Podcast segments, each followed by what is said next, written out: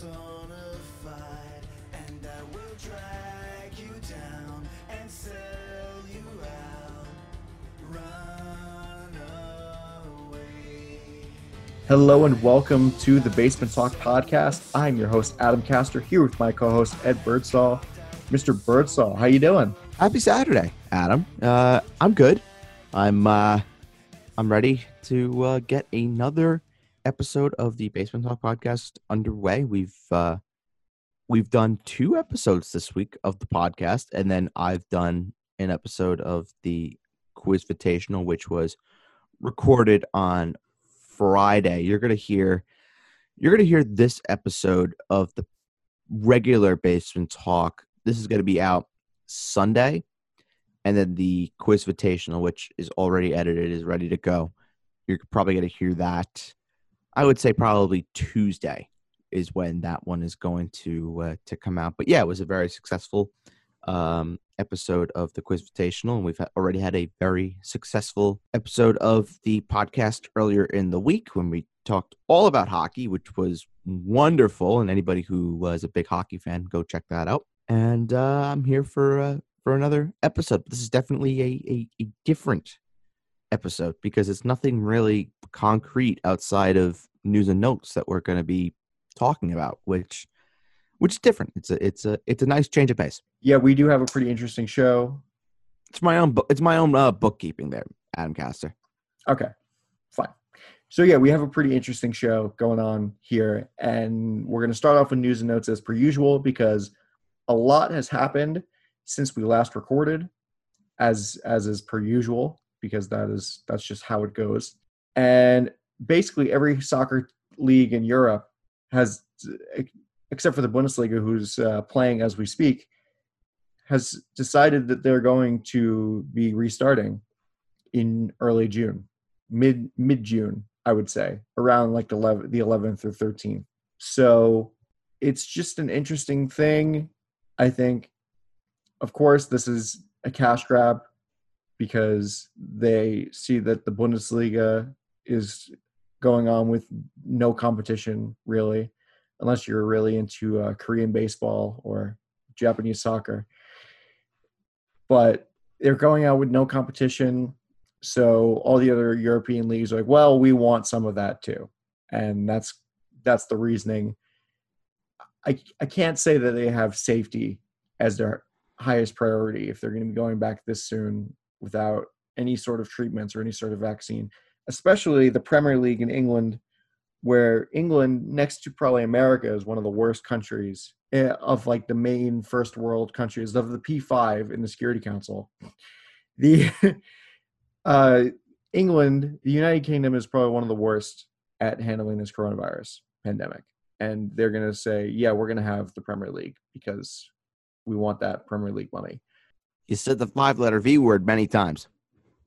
I did say the five letter V word many times. Um, I, I'm going from a very uh, optimistic point of view. I would think that these leagues are getting underway again under the strict advice and recommendations of the health councils of each nation that these leagues go out and represent. So I don't think that the countries would allow these leagues to be underway unless they know that it is going to be 100% safe. Um, that is, of course, the extreme optimistic side of me. The realistic side just basically confide in in what Adam is going after and saying that this is a big money grab, which, well, eh, yeah, that's it's about right. I can I can subscribe to that theory, but in in any event, it's going to be good for for us fans that we can have something else to watch and have a bit more creativity. The the Premier League schedule. I don't know. If, I don't know if you've seen it, Adam, um, but their plan is for the better part of a, a month to a month and a half of having at least one or two matches every day, which Every day? is every day, including four matches apiece on Saturdays and Sundays. But at least, but having having at least one match for every day of the week. That that is nuts. Well, it's going to have to be a uh, a tight schedule. So that is the that is the world that we are uh, that we are living in. But yeah, I'm I'm I'm very happy that it it is back. That we're getting full scale European football back, and um, it looks like the NHL is coming back. We've we've had that conversation already. The NBA looks like it's trying to make some headway and lay some foundation for a return for them, and it just seems like the only league right now that really is not not about coming back is Major League Baseball. And the real question with with Major League Baseball is you have the players who basically are not going to take another pay cut on top of what they've already taken from the owners. And, and and you know what? Rightfully so. I think that these owners are these are deep pocketed billionaires that you know are sitting or they're sitting at home they're protected they're self they're quarantining they're doing what they have to do and these players are going out there they're putting their own health at risk they're putting their family's health at risk why should they go out and do that when they're ta- and they're taking less money to do it makes no sense they've taken one voluntary pay cut why are they taking a second one why should they have to take a second one when they could just say you know what i can just sit sit at home get paid and protect my family and i i i, I don't I don't disavow what the players are doing by by any stretch of the imagination. Well, yeah, I think just in this sense, I mean, not only in the in the Premier League, but just uh, in Europe as a whole, and really in the Amer- in America too, with uh, the NHL. I mean, the NBA has uh, given a plan. They're thinking about July 31st for their restart, but they haven't gotten as far as hockey and um, baseball who knows what's going on with baseball and then football hopes it's going to be happening in the fall but I, I don't know but this is this is ridiculous i mean this is really a sense of the employer like if this happened this is a really sense of the of an employer treating their employees like like they're not human like they're second class citizens when they're just sending them out to potentially get sick and potentially get a lot of other people sick and spread this disease around. And while the owners get to sit in their luxury boxes and enjoy the entertainment of it of their money making enterprise that is the Premier League. I mean, it's not the players' fault that the owners are just having their heads above water when the uh, season normally happens. I mean, it's not the uh, it's not the players' fault that um, soccer in Europe has gotten to the point of overspending to a point where teams could go out of business if leagues stop play for any extended period of time. I mean, they were they were offered these contracts and they signed these contracts, and these contracts are legally binding, with only a few instances where the contracts can be voided. So, I'm, if I'm a player and I sign this contract, then I deserve to to get all the money on the contract because these contracts are written are in writing, legally binding, and the owners really, if this doesn't work, they're going to try and pit the uh, fans against the players, saying that they're um, privileged athletes pay, playing a kids game and getting paid lavishly for it. But I mean, that's just that's just how it is. That's how sports is if they were paid if they were paid normal wages, then the owners would get even more money out of the out of these athletes whose career spans are about 15 years in in a good sense and about 4 or 5 when they're making top dollar so this not only is this just a cash grab by the owners but it's also dehumanizing for the players because I mean, we talked about Troy Deeney of Watford, who doesn't want to uh, play because his his son, his very young son, has a, a respiratory condition, a pre-existing re- respiratory condition. So, if God forbid Troy T- Troy Deeney gets coronavirus and he doesn't know he's asymptomatic, he could be giving that to his young son and sentencing his young son to a fate that no parent wants to deal with so th- those are really mainly my thoughts on it. Very well said. Very well said. Uh, prolonged monologue. Now, this is the fun part. We're going to move on to our question and answer section. It's a mailbag. We haven't had one of these in about a month and a half. Mail time. Mail time.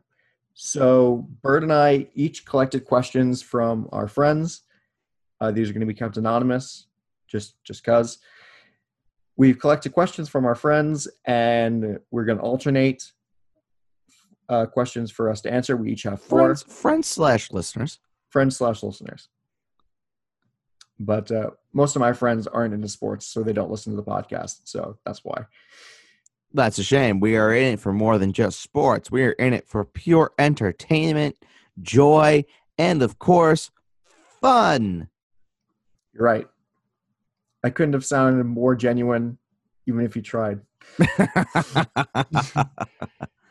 But I, I think, well, I had first pick for the Mount Rushmore, so I think you should have the first question. Surely, there, Mr. Castor. I can I can dish out the the first question. So this comes from an anonymous listener because we are keeping this very very top secret.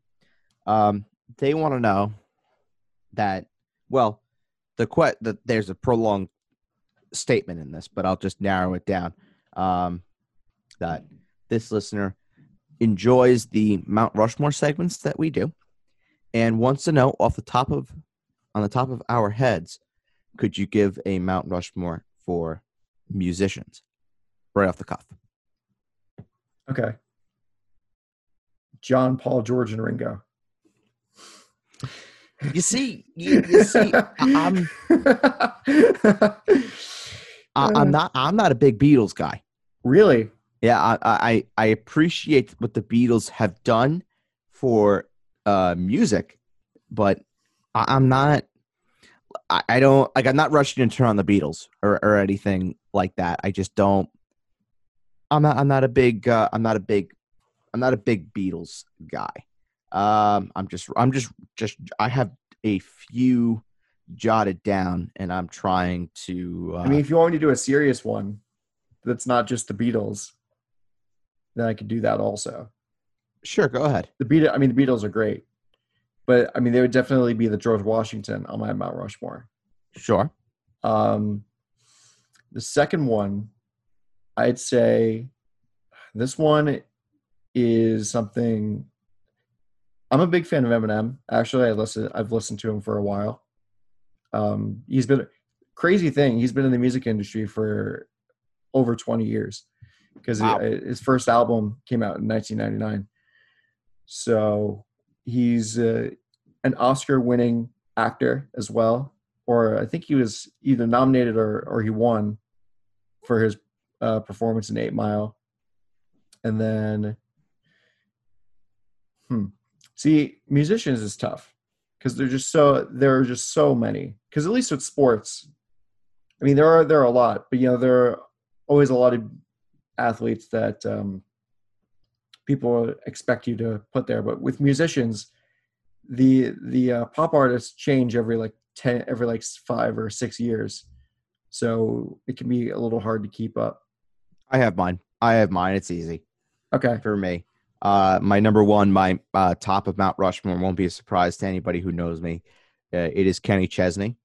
Uh, number two on my list is my forever wife, the love of my life, Shania Twain. Uh, Shania, hello, I love you. Um, I'll see you. I'll see you tonight, honey. Uh, number three on my list is uh, the man from Long Island himself, Mr. Billy Joel. And fourth on my list is I, I put in a double entry here because I can't. I don't really tell them apart, but it is uh, Genesis slash Phil Collins. ooh, I do like Phil Collins. Yes, I do too. Yeah, That was that was Uh, mine. I have I have a few others that were written down, but for the sake of uh, of narrowing it down, I've just gone with four that I really do identify with. So, uh, Kenny Chesney, Billy Joel, Shania Twain, Phil Collins for me. big fan, big fan of those. And I guess my my last year, I do enjoy a bit of Jimi Hendrix. My dad got me into Yeah. that because he was very into that when he was younger, which kind of gives you an insight into how old my dad is. But So if your dad if your dad is into Jimi Hendrix, is your dad a uh, is your dad a deadhead? he's not a deadhead. Oh wow, Wow, because I, I know a ton. I know a ton of people who are very much into Jimi Hendrix and are also uh, are also Deadheads. I don't know. The funny thing is, on a on a short side tangent, my dad could have gone to Woodstock, You've told me this. but he didn't. He Yes, went. you you've told me this. He went to some music festival in Canada.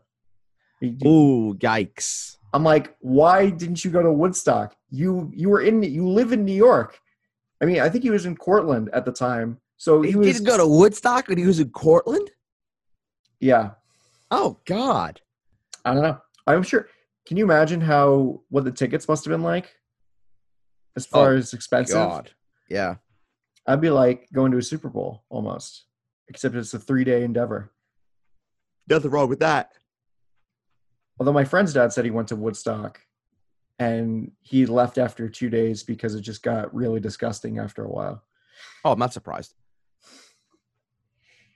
But that was a uh, that was a very very good question, Howie. Then and then we uh, when we went to uh, to Woodstock. So, uh, thank you uh, thank you for your question. All right. So my question from an anonymous friend of mine is this is a fun one. What would you say your favorite character in fiction is and why? Your In favorite what? fiction. Your favorite fictional character and why? wow, that's a that's a loaded loaded question because you're basically asking me to go into every film that I've watched and pick out a fictional character that I really like. Um do you have one Adam? Honestly, this is a this is very tough. This is a tough question. This is a really loaded question. my friend is pretty good at these. Yeah, this is this is like this this is like channeling deep into your mind and I feel like there's something when I answer this question is going to come out on the other side. It, it like so what have what have you learned from this experience? What have you learned about yourself Yeah, what in this experience? have you have you successfully completed your journey through the ebbs and flows of your mind? Oh god. Honestly, the funny thing is my favorite fictional character has fluctuated depending on how old I am because it just changes over time. I've never had one that's been consistently my favorite fictional character. Ah, fuck. I would probably say like Tony Soprano, maybe, That was one that I was debating. Yeah. or um, yeah, Tony Soprano. I, I do. I, I have mine. I have mine. Okay, Um, because I don't know if he's my favorite of all time, but he definitely is someone that I do identify with based on that. I do have. I it, this is going to sound like I have a uh, that I have a problem, but there are definitely moments where I do tend to have a self monologue with myself, and this person does that as well in his role for this show. So I'm going to go with uh, Frank Underwood, House of Cards. Ooh, that's a good one. I mean, Yes, great, great television show too. not considering the actor. I used to really like that actor. That guy, we're not even mentioning his name. No, he's Voldemort. We're not mentioning his name. I I was I used to be a big fan of that actor, but um, I how I feel about that actor now does not change how I feel about Frank Underwood. I think that's one of the, at least in my life, a show that I was able to see in the flesh and watch as it progressed and, and played on. Um, that was one of the best played characters that I had ever seen in live television where I could actually keep up with the series and watch it over time. Um, obviously, it's not The Sopranos, you know, when I was really young and didn't have many brain cells, but, you know, when I was able to rewatch it and rewatch it and rewatch it and rewatch it over and over and over again, yeah, Tony Soprano is just, he, he, he may be in a class of his own, but in terms of my favorite and someone that I, at least someone that I can identify myself with, I would say Frank Underwood. See, the funny thing is, this is one of those questions where I probably should have made it a genre specific or medium specific. You could have, you could have, but I, I, I think that's a very, uh, that's a, that was a good question, and uh, definitely one that I'm going to be thinking about for a while and saying to myself, "Wow, really is Frank Underwood really my guy?" But I think the Right now- second, yeah. for right now, for right now, I'll, say I'll say he's my guy. So I have a question. I have another question here um, from one of our anonymous listeners that listens to the show and knows that we both went to Hofstra University, and he happens to go to Hofstra University as well. And his question is, what is the one thing that you love the most about Hofstra, and what is the one thing that you hate the most about Hofstra? Honestly, I could be really funny here and say that uh, WRHU is my answer for both. I was gonna say that. I was gonna say that. Uh, l- love would be dealing with the non. No, love would be dealing with the music people that don't give a shit. Hate would be dealing with the news people who care too much. Oh God, yeah. um, As I'm wearing my WRHU shirt that I got from uh, from John. No, well, that's tough. What what I love the most about Hofstra, what I hate the most about Hofstra. um, I can I think I'll go. I can go. go ahead. because I Go think it- so. Mine uh, is how at least this is very major specific, but I think how tight knit the radio program is at Hofstra that we're all friends more or less because we're all working together on projects. We all we're all in the same classes and year semester after semester because of how small the program is, and that we are able to even after some of us have graduated, we were still able to uh, talk to each other Case in point. a, on a Snapchat group. And case in point, us. Oh man, this is this is a very tough question. Um because while I want to make it where other people would understand, I want to also make it very like cliquey and exclusive where only Hofstra people would understand. Um the best thing about Hofstra I would say the best thing about Hofstra is when you get when you would get to to school early enough when you could park behind Breslin and the Lawrence Herbert School of Com and you get that back lot because that would be that would be pretty close to where I was at the end of my days. So when I could just go to my class in Breslin or in LHSOC and I could just walk out, get my car, and go home. That was one of the best parts of my day. So whenever I got to be in that back lot, was uh, was quite wonderful. Well, The that's a niche of a niche. It is Right very it, it is niche of a niche, yes.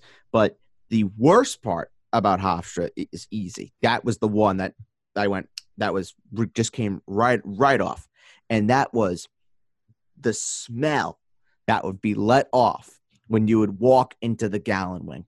Oh my heavenly father! I can I can still I still have that smell lodged in my uh, brainial crevices. Uh, uh, I it- that will be a smell that I will never forget for the rest of my life of just how bad it was. It was somewhere in between um, organic decomposition and just flat out death. Like really couldn't figure out which way it was leaning. It smelled Um, like a colonial house with a dead guy in it. yeah it, that was awful awful awful awful and i had i was absolutely lucky enough to have three classes in the span of eight semesters in uh, in the gallon wing so whoop it whoop it dee doo da there were there were a few buildings that i think over my time at hofstra that i had classes in all the time. And the gallon wing happened to be one of them unfortunately. It was the gallon wing it was barnard where the poli sci building is where all the smart people are because i'm a smart guy. Allegedly. confirmed. Uh lhsoc lawrence herbert school of com. Uh and breslin and uh zarb So the actually, school, the school of business because i am Yeah. I am all for business. I am a radio professional. So professionals happen to be in the uh, Zarb School of Business because they have to perfect their craft in business and professionalism, like me. Yeah. On that note, I think the one thing I didn't like about Hofstra is it's definitely not like tops on my list, I would think. But having classes in the basement of Breslin, With Like- no windows. three hour here, let me make this even more specific. Three hour classes in the basement of Breslin at six thirty at night. Are my with a with a certain somebody. with a certain radio professor that is now the assistant dean at the Lawrence Herbert School of Communication. Well, you better hope this doesn't get back to Hofstra. Well, I think that even he thought that that class at that time was not a good idea. Oh, he probably did, considering he uh, he absolutely made sure that you were in that class for three hours every single Wednesday, and if you weren't, so help you God. Yeah. Well, there were some times where we got to uh, not be there and like go to an assembly or something. Thank God. I, I'll just say that thank God that Ben was in that class because I would probably go insane if he wasn't. Shout out Abrams. Shout out Abrams. But uh, that's a great question, Bird. Big fan of that. Very Hofstra specific. Very very niche question. It, Yeah. it was, but we we we stand Hofstra. We do. We do. We, we definitely do.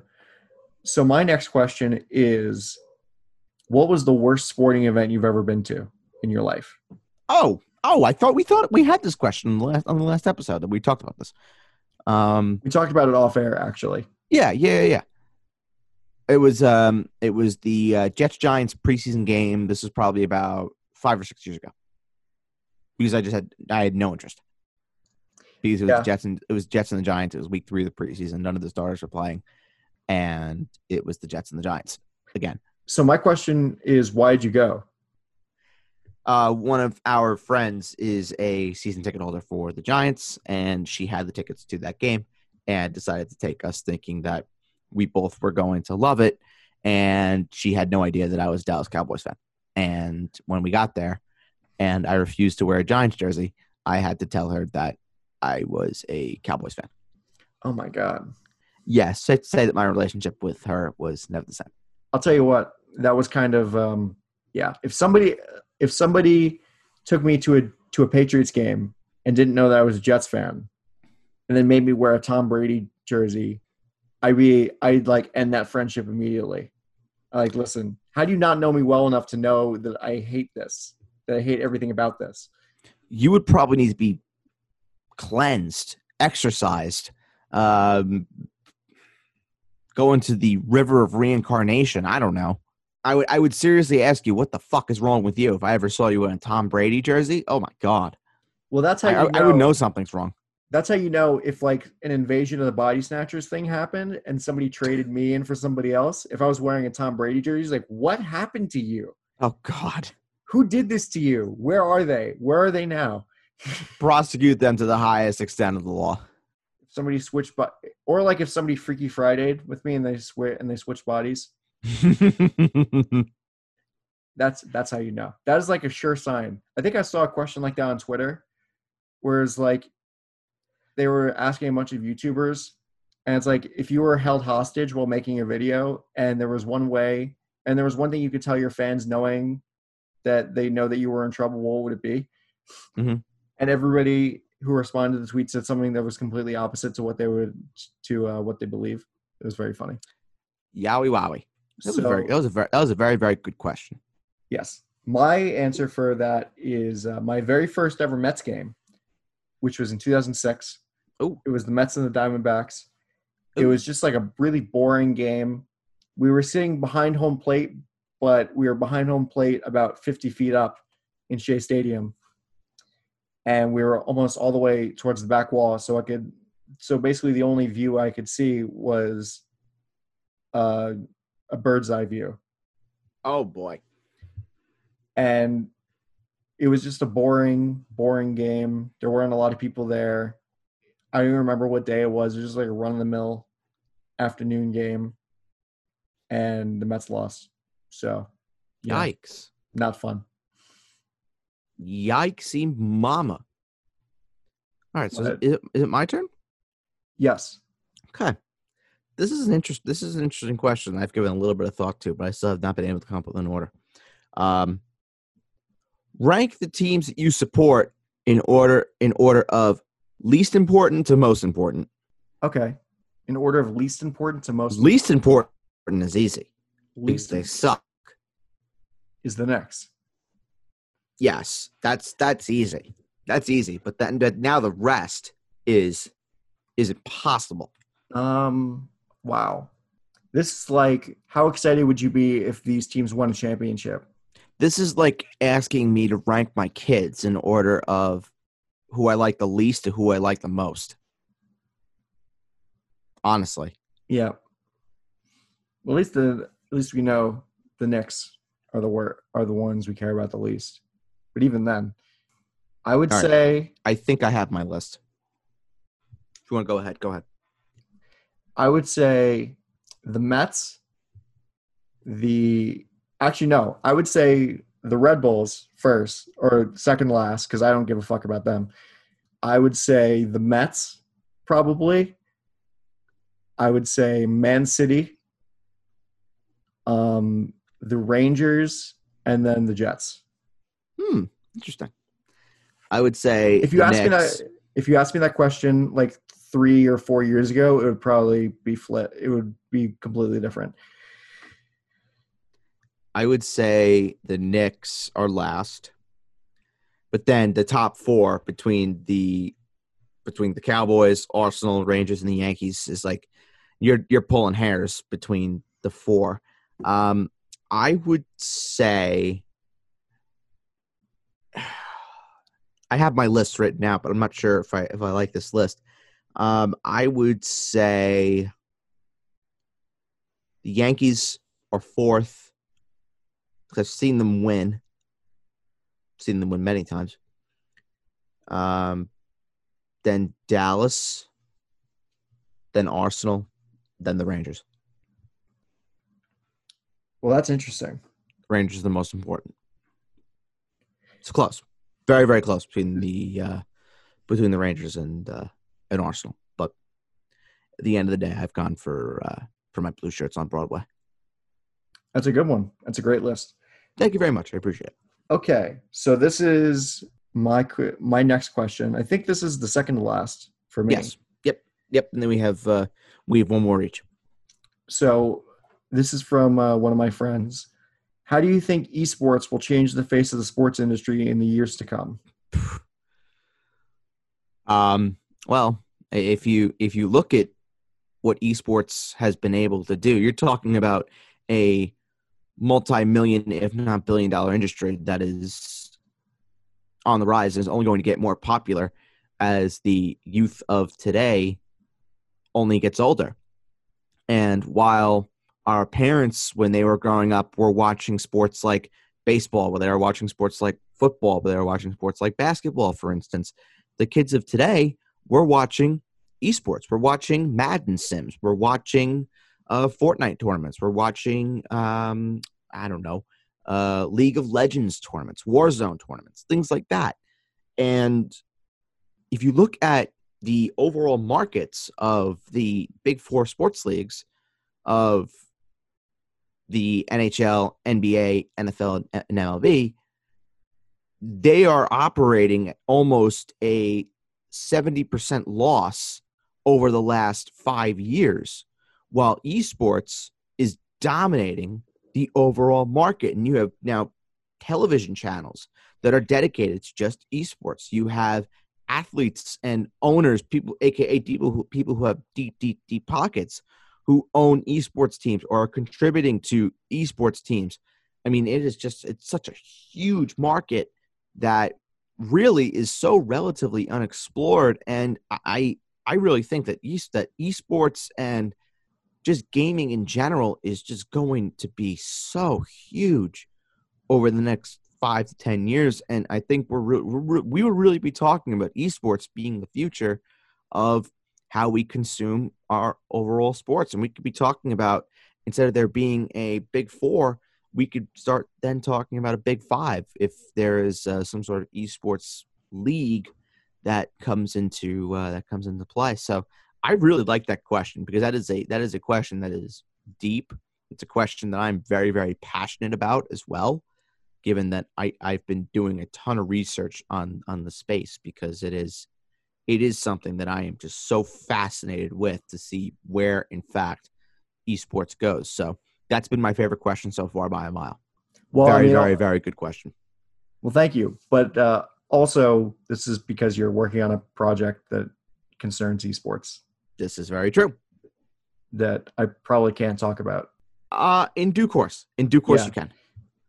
But the thing is, for this, I I like this question also because um, esports, like you said, is really on the rise. People are, I mean, most of the time it's by circumstance, but especially now, a lot of people are watching people playing video games online because that's just the that's just what we have at the moment.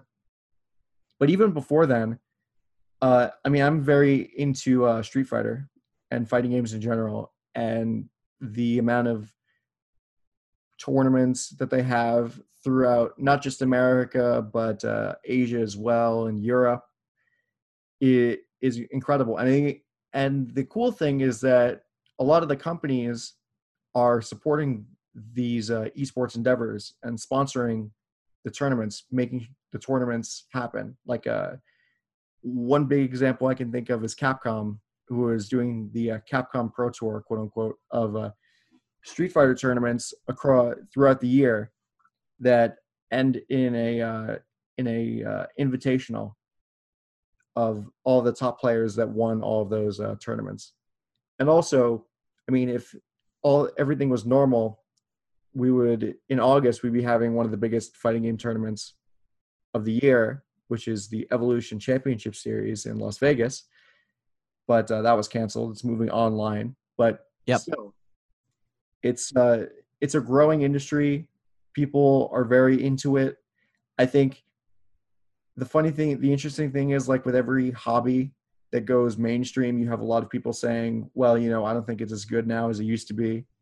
But there, I mean, there are definitely some things that in esports where I'm like, well, you know, maybe that's not the greatest sort of uh, th- that's not the greatest thing you should be focusing on at the moment.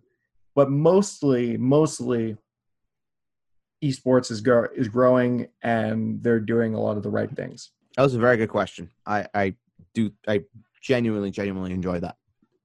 Yep. All right. So, what's your last question?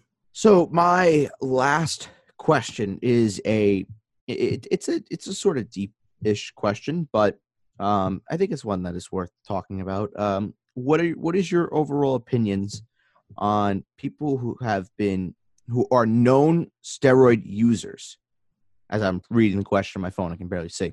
Uh, that are known steroid users in Major League Baseball being inducted into the Baseball Hall of Fame. And to that, I would say that in the world we live in now, there are there are things that are uh, much bigger fish to fry. I have been on record in saying that Pete Rose needs to be inducted into the Hall of Fame immediately, and uh, my point still stands with players who have been um, implicated for using steroids. So players like Barry Bonds, Roger Clemens, Alex Rodriguez, Mark McGwire, Sammy Sosa. I believe that they do have a place in the Baseball Hall of Fame because I think if you look at who was many people will say that he's the best pure hitter of all time and I think I would possibly agree and I think I'd even go a step further and say he's one he's one of the greatest players of all time in Barry Bonds um, why he should not be in the Baseball Hall of Fame is a flat out joke and he he should absolutely 100% be inducted into the Hall of Fame as well as Roger Clemens who is a generational type pitcher. Alex Rodriguez same same there top 5 of all time in, in home runs.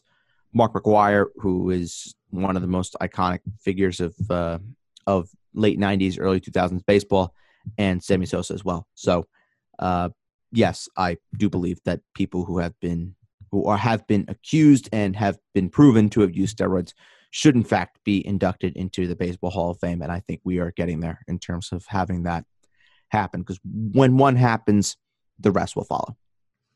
See, the the interesting thing is that my stance on this has changed over the years.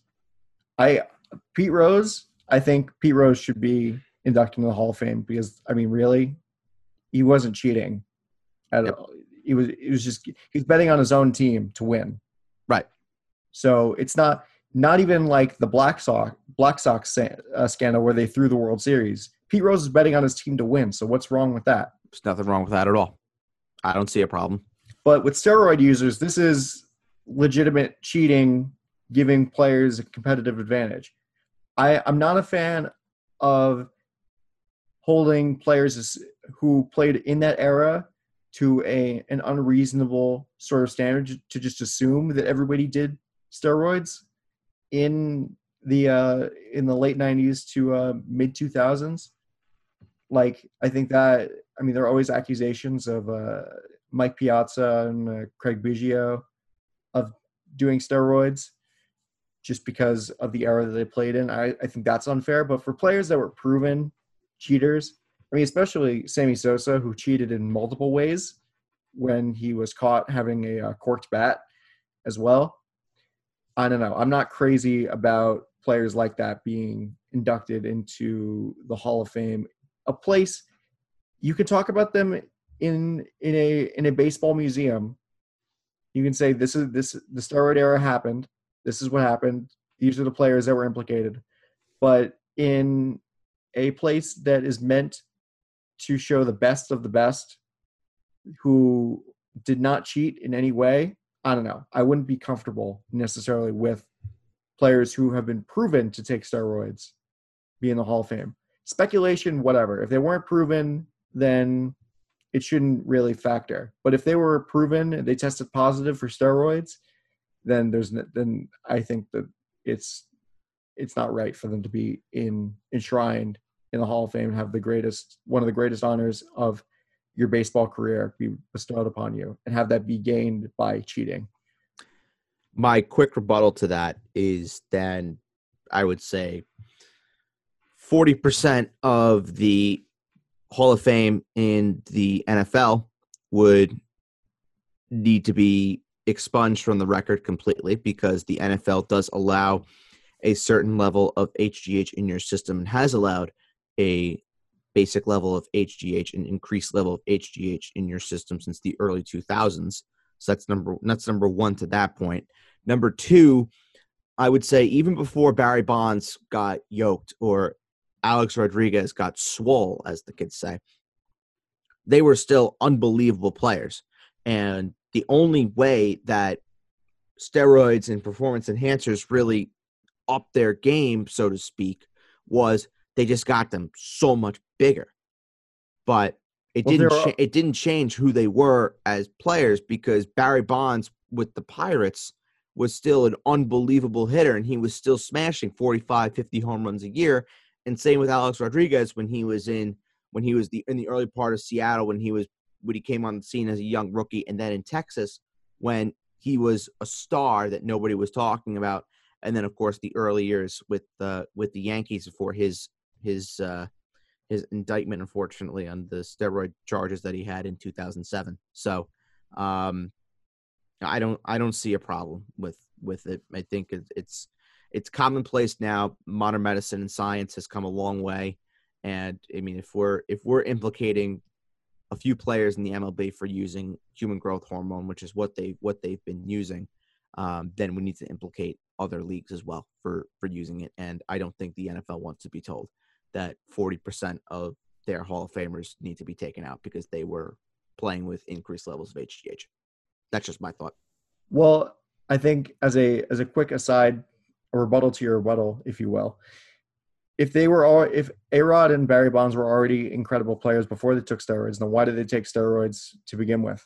Because I think if anybody if anybody is told, "Hey, you're pretty big, but you want to be bigger, you want to do it," I'd say yes. I guess. I don't know. There's no think- such thing. There's no such thing as being too swole, there, Mister Castor. Yes, there is. No, there's not. No, there, there- absolutely is not. You want you want those buys and tries to be the size of your freaking thighs. Well, here's the thing, though. I mean, with the amount of horrible, detrimental side effects that steroids have, we can't have steroids be encouraged by having. True, they make a certain a certain body part uh, much much smaller. And they also lead to uh, higher temper or a shorter temper as well. I must be I must be just loaded up on steroids. Then I mean, some people have you know a predisposition to that sort of thing, but I plead the fifth. anyway, the last question that I have is actually kind of related to what we talked about in news and notes. Ooh. Is um, how do you think sports will return to the general public after the quarantine ends? In in, what way are we talking about? Fans and stadiums? Are we talking about how the public is just going to respond to sports with empty arenas? Like, what's the what's the context of that question? I guess it should be how it'll be how does sports how do uh, people respond to sports with empty arenas in America? Um, well, I can tell you just based on first glance, I've been watching the Bundesliga. It's been very weird seeing the the empty stadiums, but you did you do definitely get uh, adjusted to it. Yeah, it's going to be very very different seeing um, closed off NBA arenas and and hockey arenas and potentially football stadiums as well in the fall. Um, but I think I think like with everything else, we will um, we will adjust. We will get used to it, and I think it'll be I think it'll be fine. And I think while it's not going to be as I guess aesthetically pleasing, knowing that you have the uh, the roar and the pomp and the circumstance of uh, of the crowd in play, um, it will it'll be a whole new whole new dynamic. I think that I was talking to someone about this as well, and one of the things that they had brought up was this could be a great opportunity to do what the XFL did in the NFL in terms of miking up select players and having them be mic'd up and that could be an avenue in which the NFL can go to can go to if their season is played where they can keep intrigue and keep fan investment into their into their games. So I thought that was a really really good idea and there are definitely ways in which these leagues can work around the no fan interactions and make it still very appealing for the viewing audience watching on television and uh, and at home. So I think it's a very very good question because there are whole there are a whole bunch of avenues that these leagues can uh, can go down, but there's just a few examples. Yeah, no, definitely. I think it's going to be weird for fans starting out, especially if they haven't watched the Bundesliga. But I mean, I think the funny thing is, you remember a couple years ago, the uh, Falcons got fined for pumping in crowd noise Of course, to uh, the Georgia Dome. I think that might end up being the standard for now, where I think it would be weird watching a Jets game without hearing J E T S, Jets, Jets, Jets before kickoff. It's going to be very strange. or have a vaccine by September, and we are back in full stadiums. I mean, I mean what they're what they're ruling in uh, in Texas now, and I believe there are a whole bunch of states that are going to be following the lead on Texas on this. Is that they're allowing twenty five percent capacity in in stadiums, at least in Tex at least in Texas. Which I don't know if I don't know if uh, teams and organizations are really going to do that, considering they still have to they still have to pay for a full full capacity when they're only getting a quarter but it's it's a start in the right direction. Look someone has to do it before uh, before everybody else does. Someone's going to have to be the guinea pig that allows fans back in stadiums and we see what the numbers uh, what the numbers suggest i think if all those numbers are positive then we are back to having uh, much more uh, much more full stadiums in in no time Well, I hope that that works out, but I don't know. Be realistically, I don't. I don't know. I think the interesting thing is going to be college football because I would be shocked if that happens without. i a don't think there's a season I, I don't i don't think there's a college football season I mean, especially players who were, who are not paid to go out and risk their lives. At least yeah players in the Premier League and professional sports in general are being paid handsomely for their services.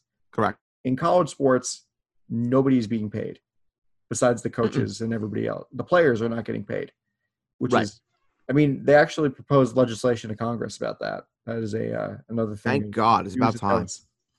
But That's fine. yeah, I don't think college sports is really going to work. It's going to be very, very strange. This is just the time we live in. Yep. So yeah, this is this is great. I love this this Q and A. This is very good. Thank you to uh, to everyone who uh, who submitted questions. Yep, definitely. Thank you for listening to this episode of the Basement Talk Podcast. You can see all episodes of the Basement Talk Podcast on Apple Podcast and Spotify. The name is just the Basement Talk Podcast. Please remember to listen and leave us a five star review and let us know what you think of all of our episodes and what we should talk about next. Next time, I don't really know what we're doing as far as uh, Once again, it's a surprise. surprise even to us, as per usual. But anyway, for my co-host Ed Birdsall, I'm Adam Castor, and we will talk to you next time on the Basement Talk Podcast. Bye bye.